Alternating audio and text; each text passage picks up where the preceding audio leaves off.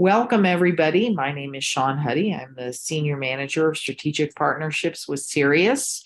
And if you haven't registered yet for our 24th Annual Security Symposium, please go. I think Mike actually put a link into the chat.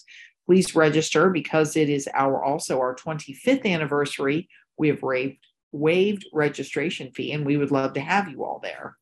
So we have a speaker with us today He's with HP. His name is Patrick Schlapfer. He is a malware analyst with HP with interests in a wide range of security areas. He already focused on cybersecurity during his studies, where he developed a particular interest in malware analysis. After graduation, he worked on a scientific project at the university and built a dynamic malware analysis system for code similarity clustering. He gained further experience in incidence response and threat intelligence at a Swiss bank. Since 2021, Patrick works as a malware analyst on HP's threat research team. He conducts analyses of new threats using the results to improve HP's security products and shares them with the community. And I know personally speaking, HP does have really nice and secure products. And so, Patrick's, the title of Patrick's conversation today, his talk with us is going to be using endpoint isolation to track malware trends. And as you generate questions, please put them in the Q&A. And Patrick, I'm going to hand it over to you. Thank you very much for giving the talk today. We welcome you and we enjoy having you here and take it away. Thanks a lot, Sean, for the introduction. That's really amazing. Um, yeah, thanks for having me here. So um, first, just quick introduction on who I am. Um, you heard most of it already. So I'm Patrick Schlapfer. I'm malware analyst at the threat research team with HP. Uh, my background is uh, in incident response and threat intelligence, uh, working for a bank. And um, I, besides taking apart uh, malware binaries, I also like to track threat actors based on the domain infrastructure, which I think is quite interesting, looking at um, WHOIS information, like DNS information and their certificates and all this kind of stuff. And yeah, I'm actually based in Switzerland and not in the US, just as a general information. Um, today's talk, um, I'd like to quickly introduce uh, the HP threat research team, what we do, and what our main tasks are. Then I'd like to introduce the concept of endpoint isolation, just give a brief overview, what it is and how it works.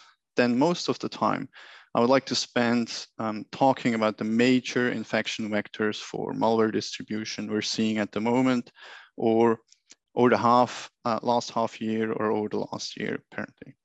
Um, then in the end, I'll also try to give some advice how you can protect yourself. Um, I know there are lots of advices, but I'll try to give just a few.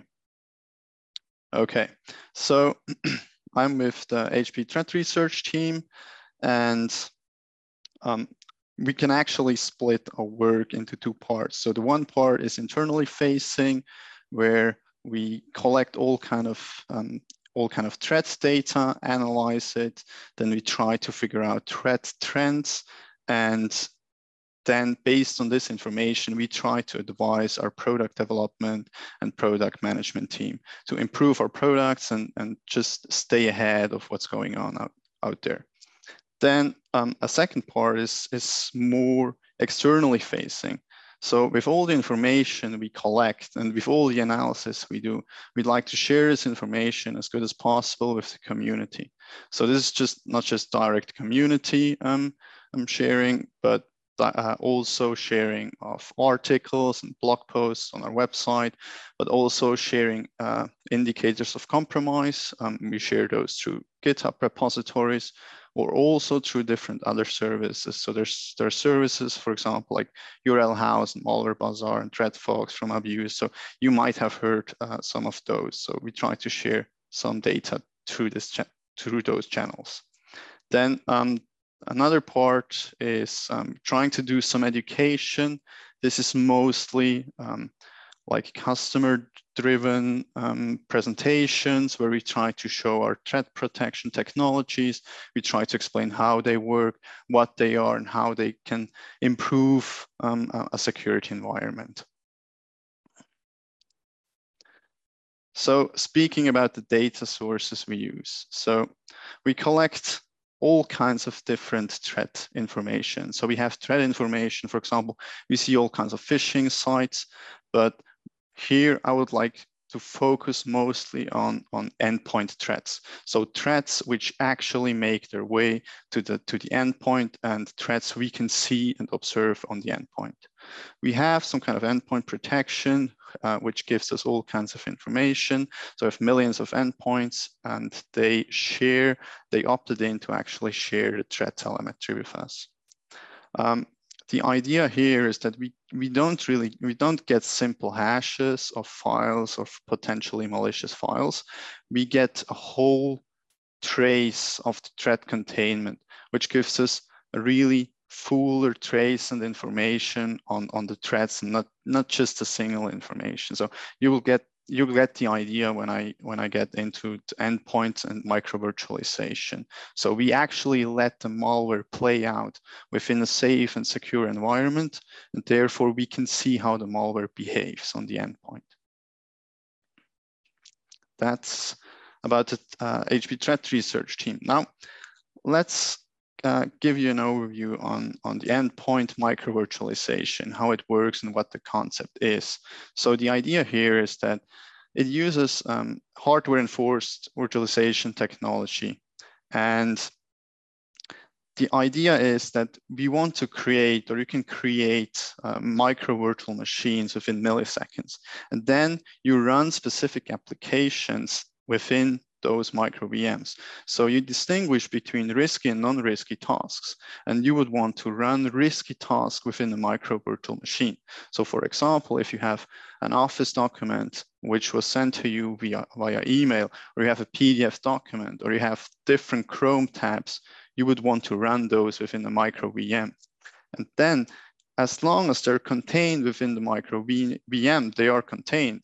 And if you have a malicious behavior within this, this micro VM, it is not able to infect the host system. So everything stays within the micro VM, nothing to steal. There's also no ability to, to move laterally through the network. And also persistence is not possible because whenever a user closes the micro VM, it is destroyed and nothing is left. So this is the basic concept. But you still need to have a very good um, user experience. So at best, you have exactly the same user experience as if the user would run the application on the host itself without a micro virtual machine. So the, the, application and the micro VM needs to interact and get like keystrokes from the keyboard, interact with the mouse. You have to have access to the clipboard because you may want to copy in some text and out. And and for a Word document or an Office document in general, you would want to save this document on the host file system. So you need to have certain accesses. And those accesses are handled um, through the microvisor. So this is an anal analogy to, to, the, uh, to the hypervisor, which manages all the micro VMs. And the microvisor uses um, uh, uh, using the least privilege principle they, it uses policies to decide whether uh, an action is allowed or an action is not allowed to keep everything malicious within the micro VM, but still allowing a, a good user experience. Now let's have a look at one specific example. So in this example, we have a, a Word document and the Word document in this case is infected um, with a malware. So oftentimes malware requires user interaction. And this is the case because malware wants to make sure and circumvents automatic analysis systems. So in this case, the user opens the Word document within a micro VM. And because we have a user interaction like keystrokes or um, move uh, mouse movement, you the, the malware detonates and actually runs within the micro VM.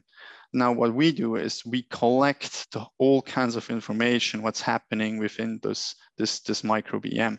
So we capture like all files which are written to this. We capture all kind of network traffic, like registry um, um, behavior. So all kinds of information, even like all the specific um, API calls which are uh, which are happening.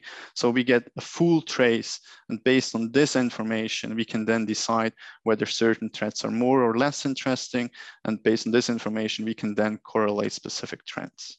So this is to give you an idea what the concept is and how we get our data and, and how our data looks like. I'll show a slide how it looks in, in, in the interface in our threat intel interface.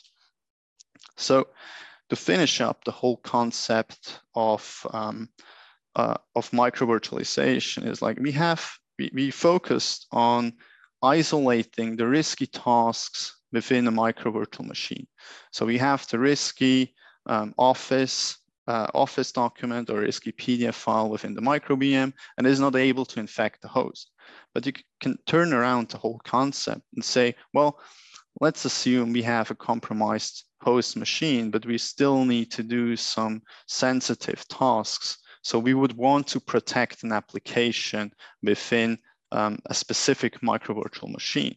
So, uh, so we don't really want to be able to capture the screen or capture capture keystrokes, stuff like that. So you can just turn around the concept and you have either way uh, as a safe environment, which I think is quite interesting. Okay, let's have a look um, how our data looks like within our threat intel dashboard. So we get all kinds of threats from all kinds of customers and clients. And one of the threats can be seen here.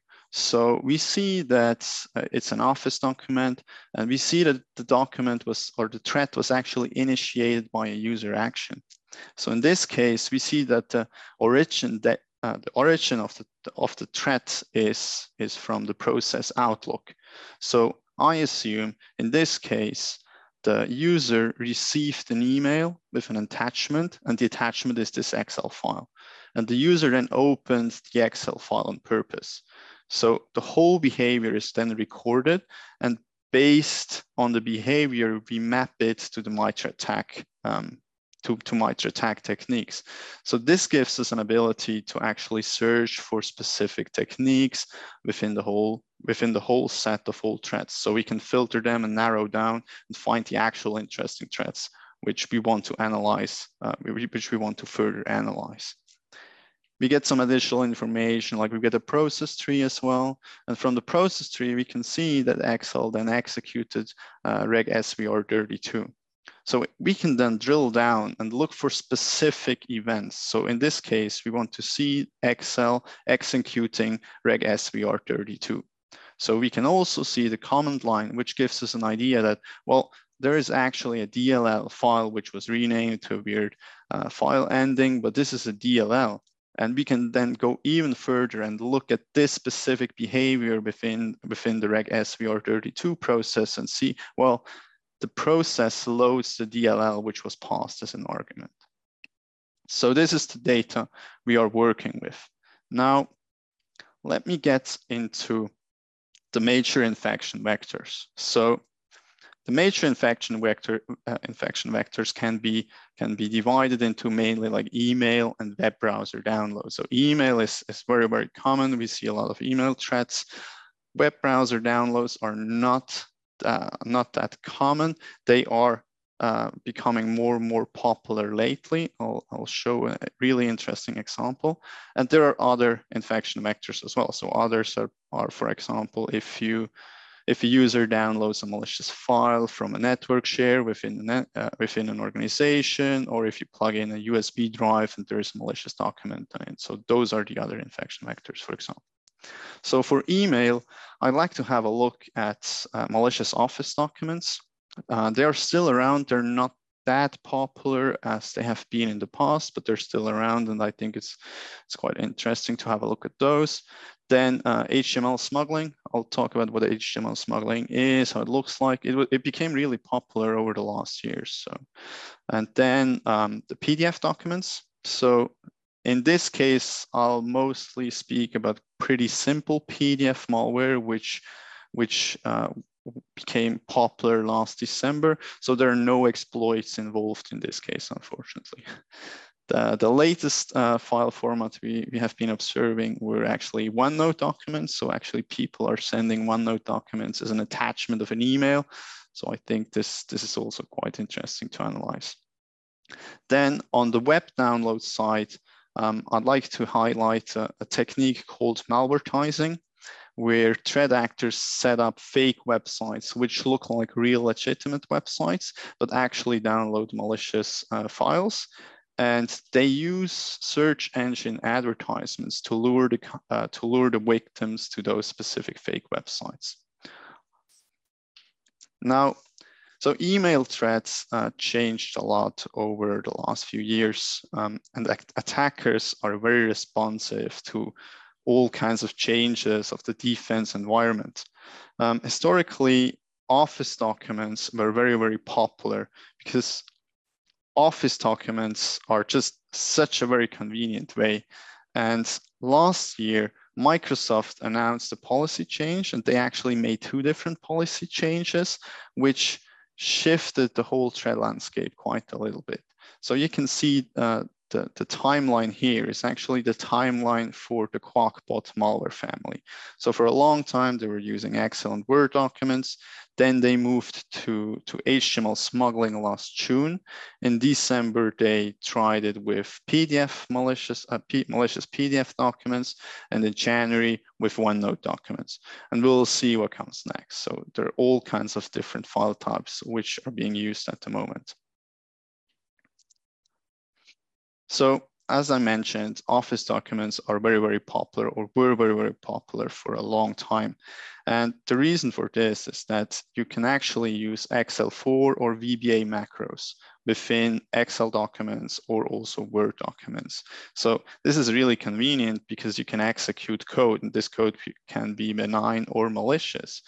And lots of companies rely on Office documents and lots of companies also work with macros. I mean, I worked for a bank, so I've seen a lot of Office documents and I've seen a lot of Excel files using macros.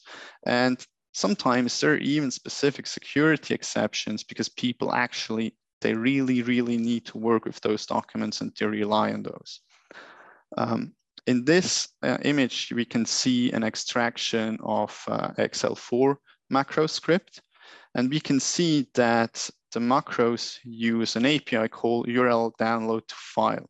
And this is exactly what it does. So it downloads a file from a URL and the file it downloads is, is a DLL. So this is basically the same threat we have seen in the dashboard just before. So it downloads the DLL with the weird file ending, and then it uses reg svr32 to actually execute this specific DLL. And now we have the threat. I think it, in this case, it's Emotet, which is running. Now, I mentioned that Microsoft made some policy changes, and those policy changes actually happened first in last February, uh, February 2022. Um, Microsoft disabled Excel4 macros. So there was already a shift from Excel4 to VBA macros in, in that time, but they also announced to be disabling VBA macros. And this happened at the end of July last year. So VBA macros um, were disabled for documents from untrusted sources, which is a, has a huge impact and is absolutely amazing. But even before the policy changes happened, always a user interaction was needed. So what we can see here is what I call a social engineering image. So whenever you received such a such a an office document, the macros were disabled uh, at first, of course, depending on the whole setting of, of your office suite. But in most cases, it was disabled. So you get all kinds of warning messages from a protected view and a security warning. So you actually need to enable editing, you need to enable the content to, to run the specific macros. But the user may not know this. So the threat actor decides to, well, let, let them give an image, let them show that they have to activate the content and lure them that, well, the content of the document is actually not visible. It will only be visible if you enable the content, which even makes sense. But yeah, this is the lure. So they use the social engineering images. Now, after the policy changes, um, some, some threat actors shifted to different file types, but Emotet came back last November just for a short campaign, and they used the same techniques. But what they did is change the social engineering image because there is still a way to run macro documents. So what you can do and what they try to do is they try to convince the user to copy the file to the templates folder of the Office suite and then reopen the document. Because in this case, you can actually execute the macros. Well, I mean, I think this is quite a complex chain and needs a lot of interaction by the user. And uh, already after one week, um, Emotet was gone again. I think Emotet is back now since yesterday. I haven't looked at it closely, but I think they're even back with, with yet another uh, Office document campaign. But macros are not the only way to execute code within the Office suite. So from time to time, there's also a vulnerability. And one of those vulnerabilities was seen last April. So um, it was spotted in the wild um, and the vulnerability was in connection with the Microsoft Support Diagnostics tool, in particular with the, with the URL protocol.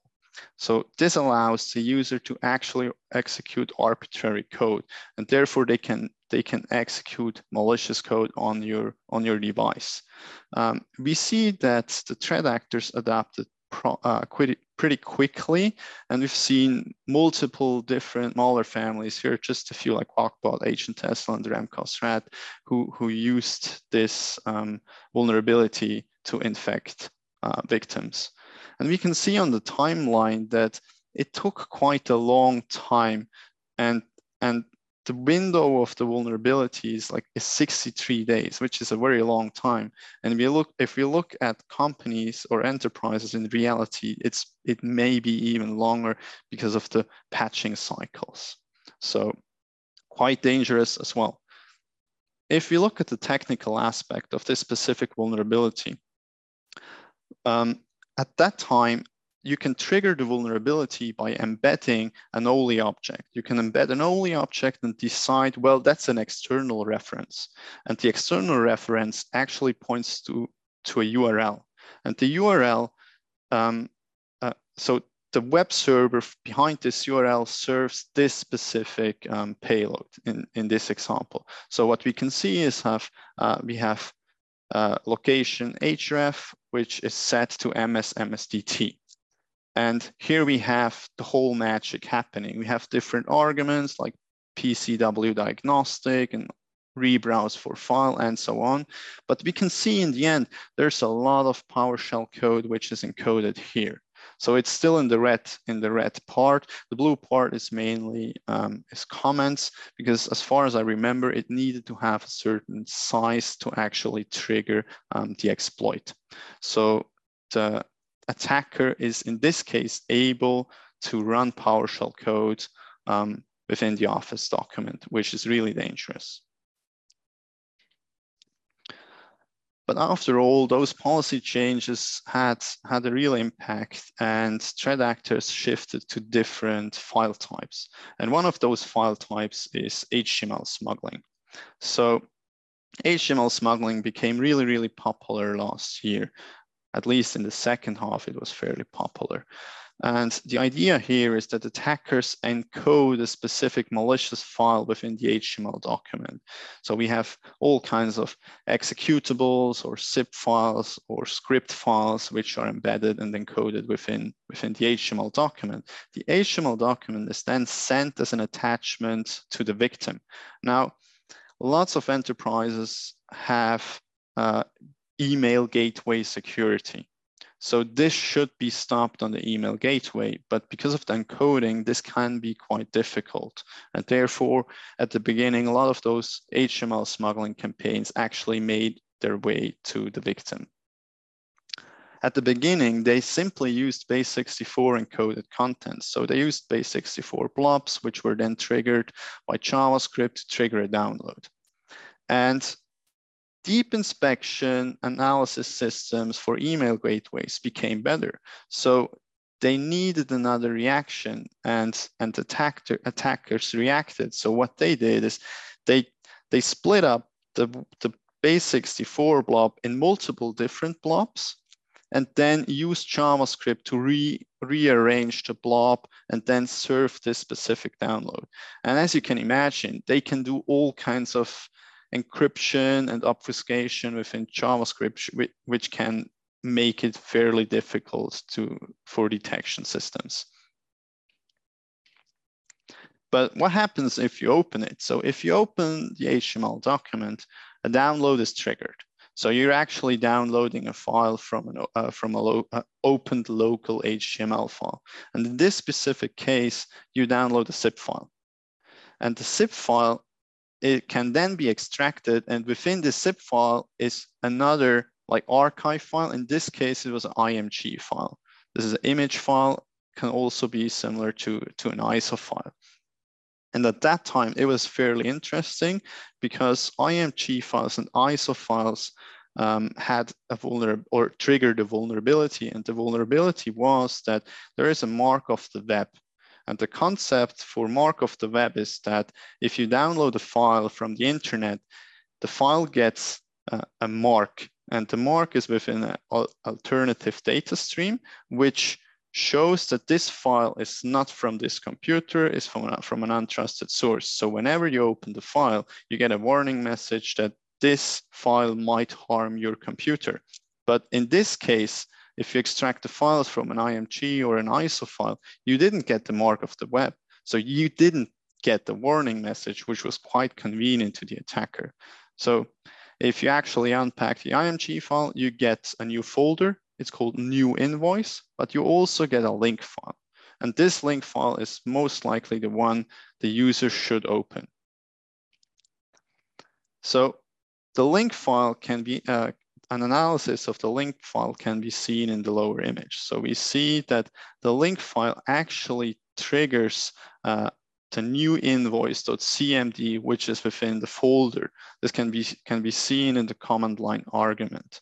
And this CMD file is quite obfuscated, but in the end, it simply executes run DLL32 with the DLL, like it is just a very special file. It's called new, ro new rules.get in this case, which is actually a DLL. So this is used as an argument, and then the payload is running on the client.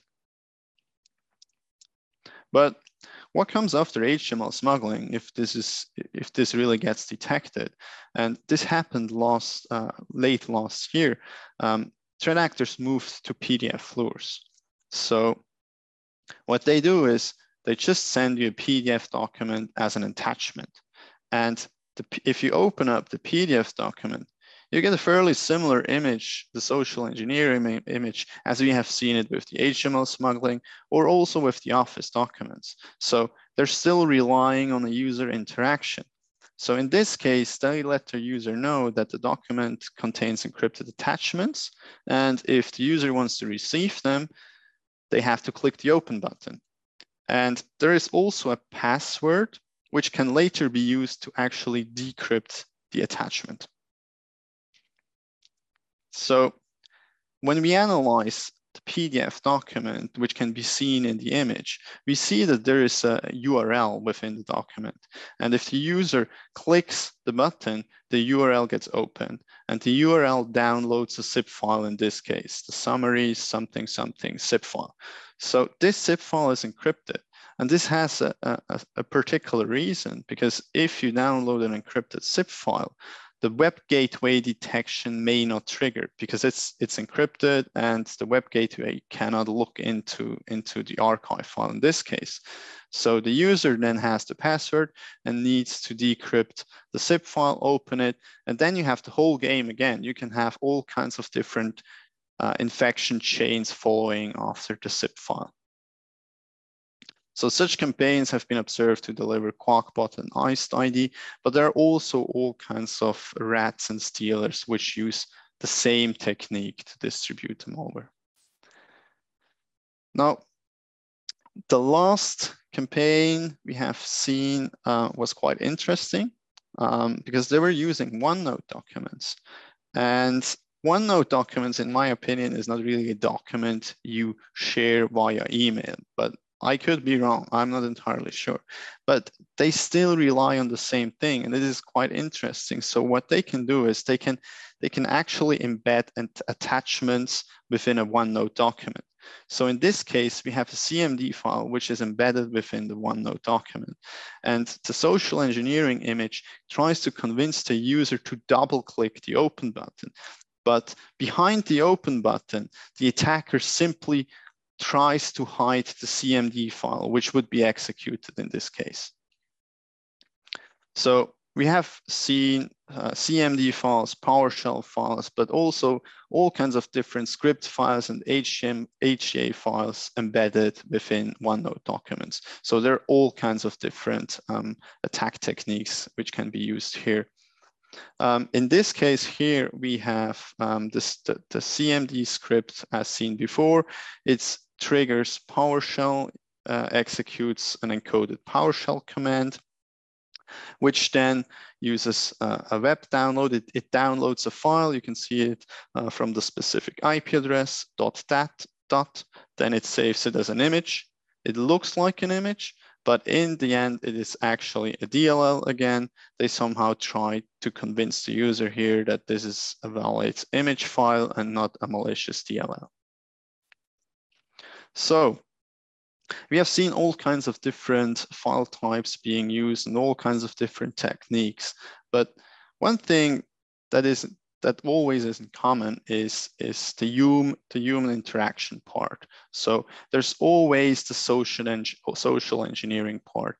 And threat actors always try to embed the social engineering images to, to actually trick the user into doing something specific like activating the macros or downloading a file and decrypting the file and so on. So we thought, well, I mean, it can be quite interesting to keep track of those images because we have noticed that those images tend to stay the same for at least the same campaign of the same malware family. But even for multiple campaigns of the same malware family, they can stay the same. Or if certain malware families are distributed and the threat actors behind them use the same builder, the document builder, to, to create the malicious files, they may use a very similar, not if, if not even the actual, the same social engineering image. So what we did is we created a service which extracts all those image files from all kinds of different malicious document types. Those image files are then indexed um, in a database. And the idea here is that we would want to cluster those samples, and identify specific campaigns, and we try to label those specific samples to get an idea what kind of malware family it is. In this image, you can actually see just, just an extraction of, of our tool. So what we have here is the first document is the initial document. So what I would want to do is I would want to find similar documents. So for each image, we calculate an average hash, which is a perceptual hashing algorithm. So this hash allows us to compare images and to calculate the actual distance of, of different images. This case is, in my opinion, really interesting because you see that the similarity of those documents is not always 100%. So we have two documents which are 98.44% the same. But if we open up those images right next to each other, we cannot see any difference. So what the threat actor does in this case is the threat actor changes just a few pixels to change the hash. So I know there is a possibility and a technique to use um, image signatures and build Yara rules to detect and, and classify certain um, malicious documents, which wouldn't work in this case because they simply change uh, a few pixels within the document. But by using a perceptual hash, we can see the similarity and we can find um, a whole campaign, which was happening in this case for Qakbot.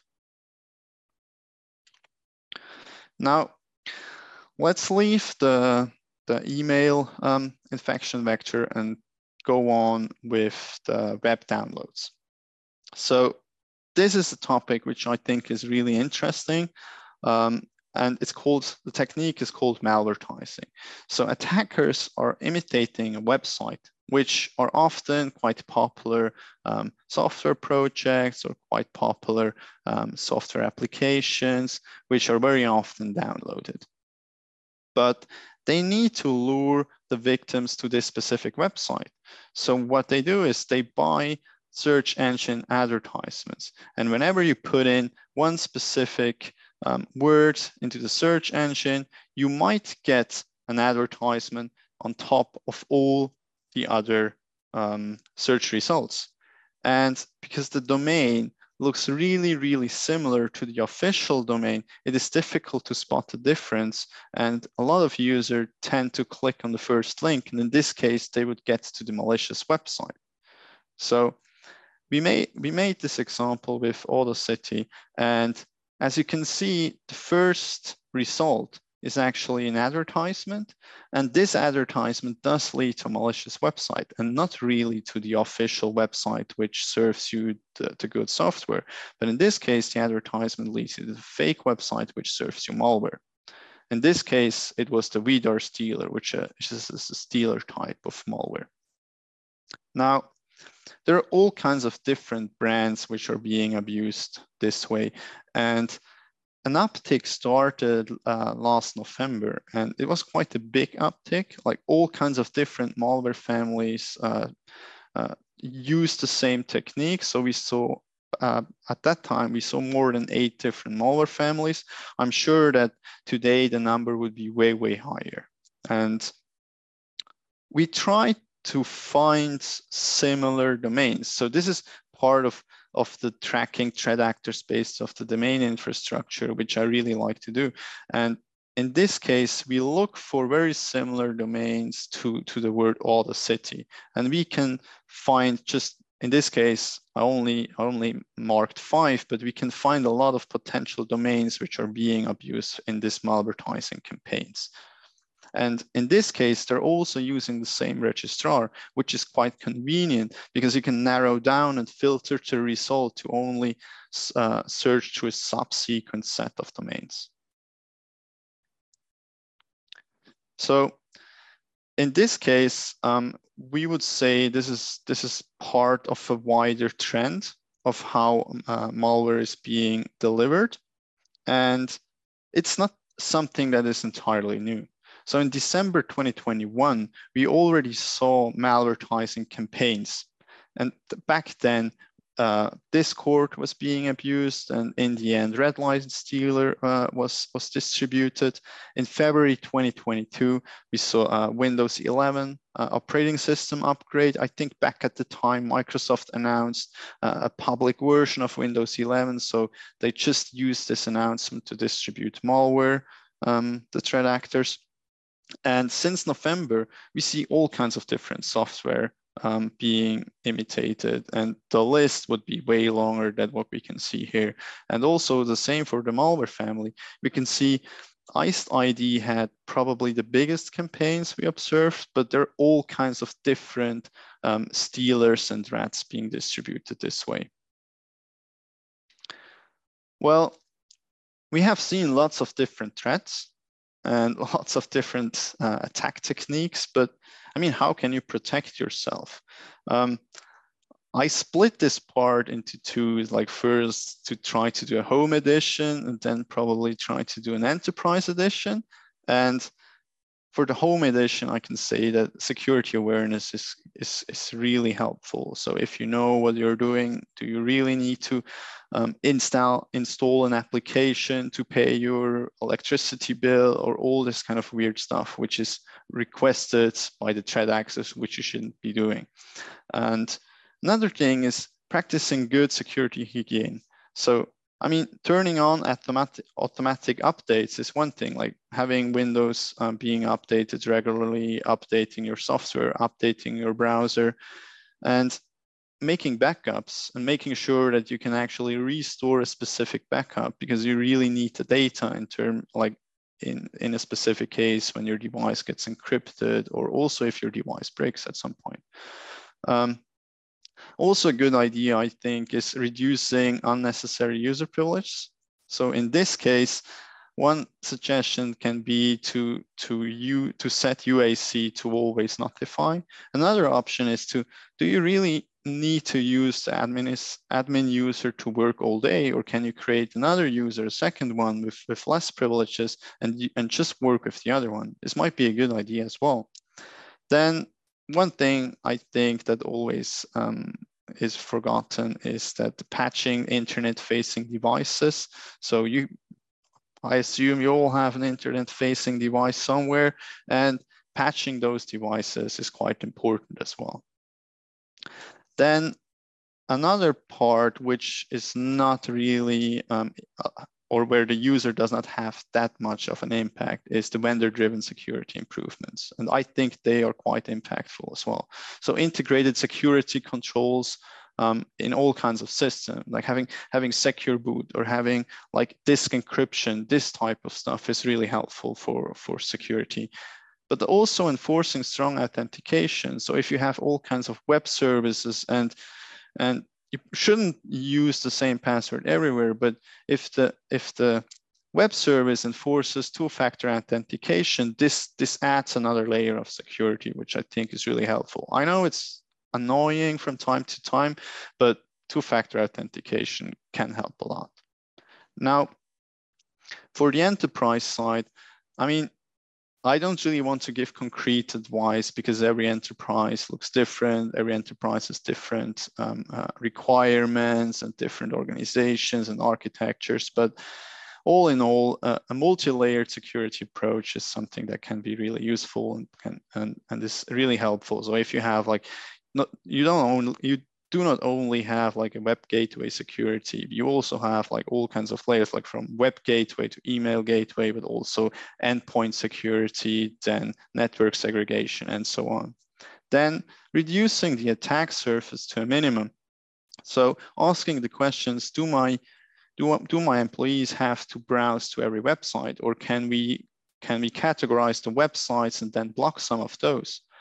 Or um, can we filter uh, emails? For example, with, with the OneNote case, do our users really need to receive OneNote documents as an attachment? This might not be the case. So we just block this specific file type on the email gateway. It might not be necessary in this case.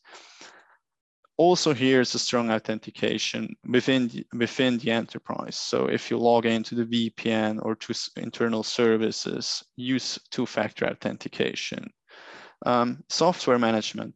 This helps in particular when we look at, um, at the malvertising campaigns. So the first thing I do when I set up a PC, I go to random websites and download software which I'm used to. Now, you shouldn't be doing this in, in, in enterprise. I mean, you could be using a software management system which distributes um, software to all the, all the clients who need it and have a software management where users can download the software from a trusted source. Then same here, the least privilege approach. I mean, do your users need to work with an admin, with an admin user all the time? Do you have different um, privileges for different users? And protect what you can protect. So in, in, in this case, I mean, an additional can be the endpoint isolation. So this, for example, can help if you have with like as an example, the, the office vulnerability we've seen last year. So it, this can help to close the window of vulnerability, make a network segregation. So you don't have one big network with everything in there. If something gets compromised, potentially everything is compromised. So make network segregations, and have offline backups as well. Now, I hope those advices were a bit useful. And um, just to wrap up the presentation, um, I've shown that malware is being distributed in many different forms and vectors. So I've seen a lot of different file types uh, and a lot of different techniques which are being used and keeping in mind that social engineering is always part of the attack. um, attackers adapt quickly, they change and shift quickly their techniques. We have seen the example with, with the, the Microsoft uh, Office vulnerability. Um, and I know it's not always easy to protect yourself from all those techniques because they are quite diverse. So um, continuous improvement of your detection and protection system is, is really, really necessary. And keep in mind that there are complementary systems like application isolation or, or other stuff as well, which can help you close the security gap. I hope this was somewhat interesting to, to the audience and uh, thanks a lot for having me. Um, if there are any questions, I'll try to answer them as good as possible. That was very interesting, Patrick. Thank you very much. We really appreciate you being here and giving that presentation. Since I have started with Sirius because my background is not necessarily technology, I have learned how vulnerable we are just in everyday life. And I was so guilty of using the same passwords for everything and stuff like that, just as an individual user. And then as a business, I mean, you think about how many avenues, all those customers you touch also open up another uh, example of vulnerability. Now, we do oh, have oh, yeah. a question, so I will go ahead and read that question. It's from Alex, and he asks In addition to A records for domain names, have you seen an uptick in APTs, threat actors taking advantage of IPv6 addressing for hosting malicious files? I imagine the advantages we get from AAAA records will also serve bad actors well, since signature based security systems will never be able to keep up with the enormous address space. Now, to you. That's a really, really interesting question. And actually, I don't know. Um, I haven't seen such an uptake of threat actors using uh, IPv6 records, so I don't really want. Uh, I don't really know, but this certainly is a really interesting field to have a look at. So as I mentioned, I like to track um, threat actors based on uh, domain information and the IP addresses in this case can be helpful if they're sharing the same infrastructure, but if they're moving their infrastructure, it can be quite difficult. But on the other hand, what is helpful is if you look at an IP address, you can figure out which ASN it is or which hoster it is. And threat actors tend to stay within the same hoster because they're used to it. They have payment system set up. Maybe you can even pay using Bitcoin or, or crypto uh, crypto coins in general. Um, but I I wouldn't know if there are any uh, IPv6 um, attacks or no, not um, IPv6 addresses being used for hosting malicious files. I assume there is, but I'll have a look at it. That's that's a really interesting question. Thank you, Alex. All right, let's see. Nope, at this time we do not have any more questions. So I'm not going to hold you up any longer unless somebody pops in. But thank you again, Patrick. This was very interesting. And on a side note, I will be in touch with you. I'm probably going to inundate you with some information because we want to get you out here and we can do this again live when you Thank you so much. That would yes, be really great. amazing. Thank you. And everybody definitely go register for the symposium. Mike put the uh, registration link in the chat. So thanks again, Patrick. Enjoy the rest thanks of your day. Thanks, you too. Take care, Bye. everyone. Bye bye. Take care. Bye.